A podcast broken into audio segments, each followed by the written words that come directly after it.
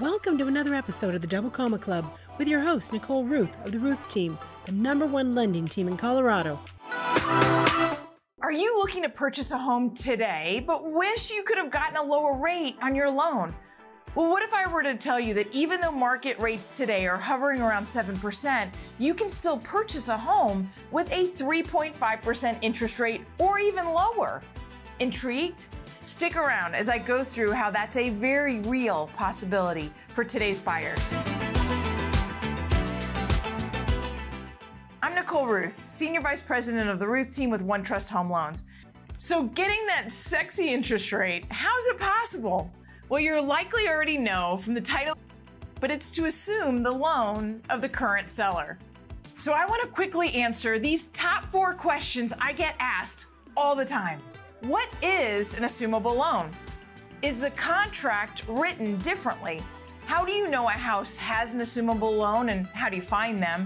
And then how do you actually acquire it? So let's start out with the most basic. So, what is even an assumable loan?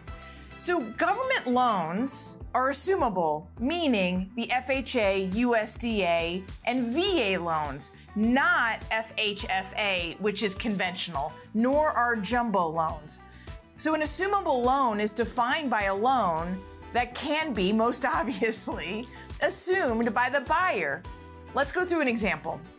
So, if I'm a buyer and I bought a house 10 years ago, and at that time, I bought that house for $300,000. I put no money down. I got a VA loan and I got a fantastic interest rate, whatever that rate was. We'll call it 3%. So I got a $300,000 loan at 3% with a VA loan, no money down. Now, fast forward 10 years, now I'm a seller. And as a seller, I have a loan and I want to sell that home for $500,000 and I had this original loan at 300. I paid it down for the last 10 years, so maybe today it has a balance of 250,000. That 250,000 still has an interest rate tied to it at 3%. And I still have 20 years left on my loan. As a seller, I then have the option to market an assumable loan, meaning a buyer has the option to purchase my home keeping that loan intact.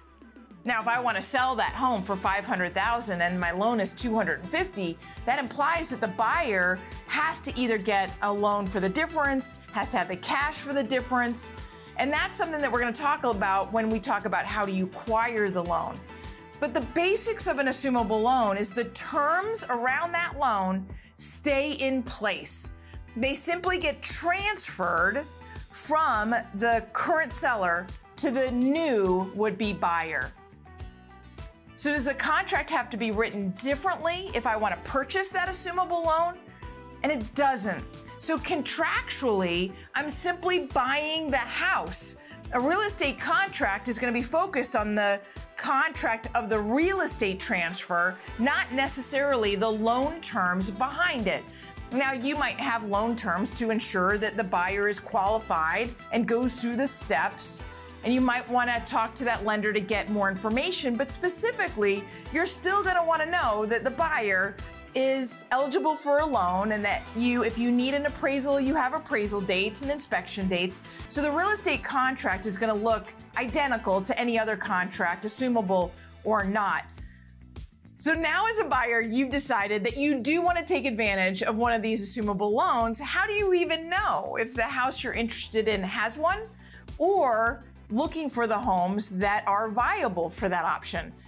Well, the easiest way, the cheat, if you will, is if the listing agent puts it in the public comments in the MLS. I mean, it's just that simple. I mean, there's more complicated ways to get lists of FHA and VA and USDA loans, but as a typical consumer, that can be extremely cumbersome. So the easiest way is simply to ask the seller. And since the listing agent is working with the seller, asking them if they have an FHA, USDA, or VA loan, and putting in that in the comments along with the word assumable loan options so that you know as a buyer you can search on one of those terms.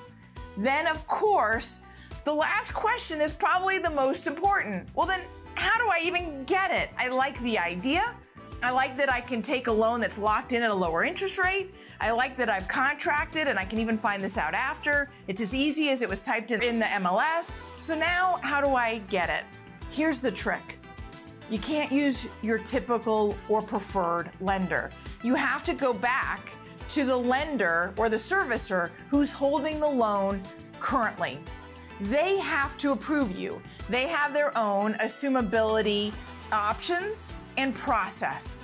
So you'll want to contact that lender as quickly as possible to find out if they'll require an appraisal or if they'll waive it, the amount of the loan that you can assume and the terms and the interest rate. And then if you need to bring more money to the closing table or if they'll offer you a second loan to make up the difference.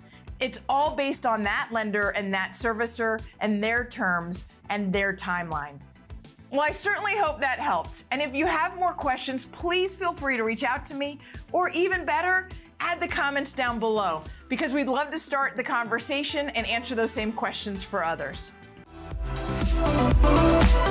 You've been listening to the Double Comma Club.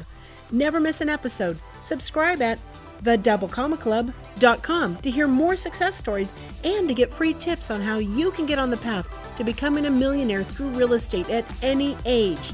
Remember, visit thedoublecommaclub.com and subscribe.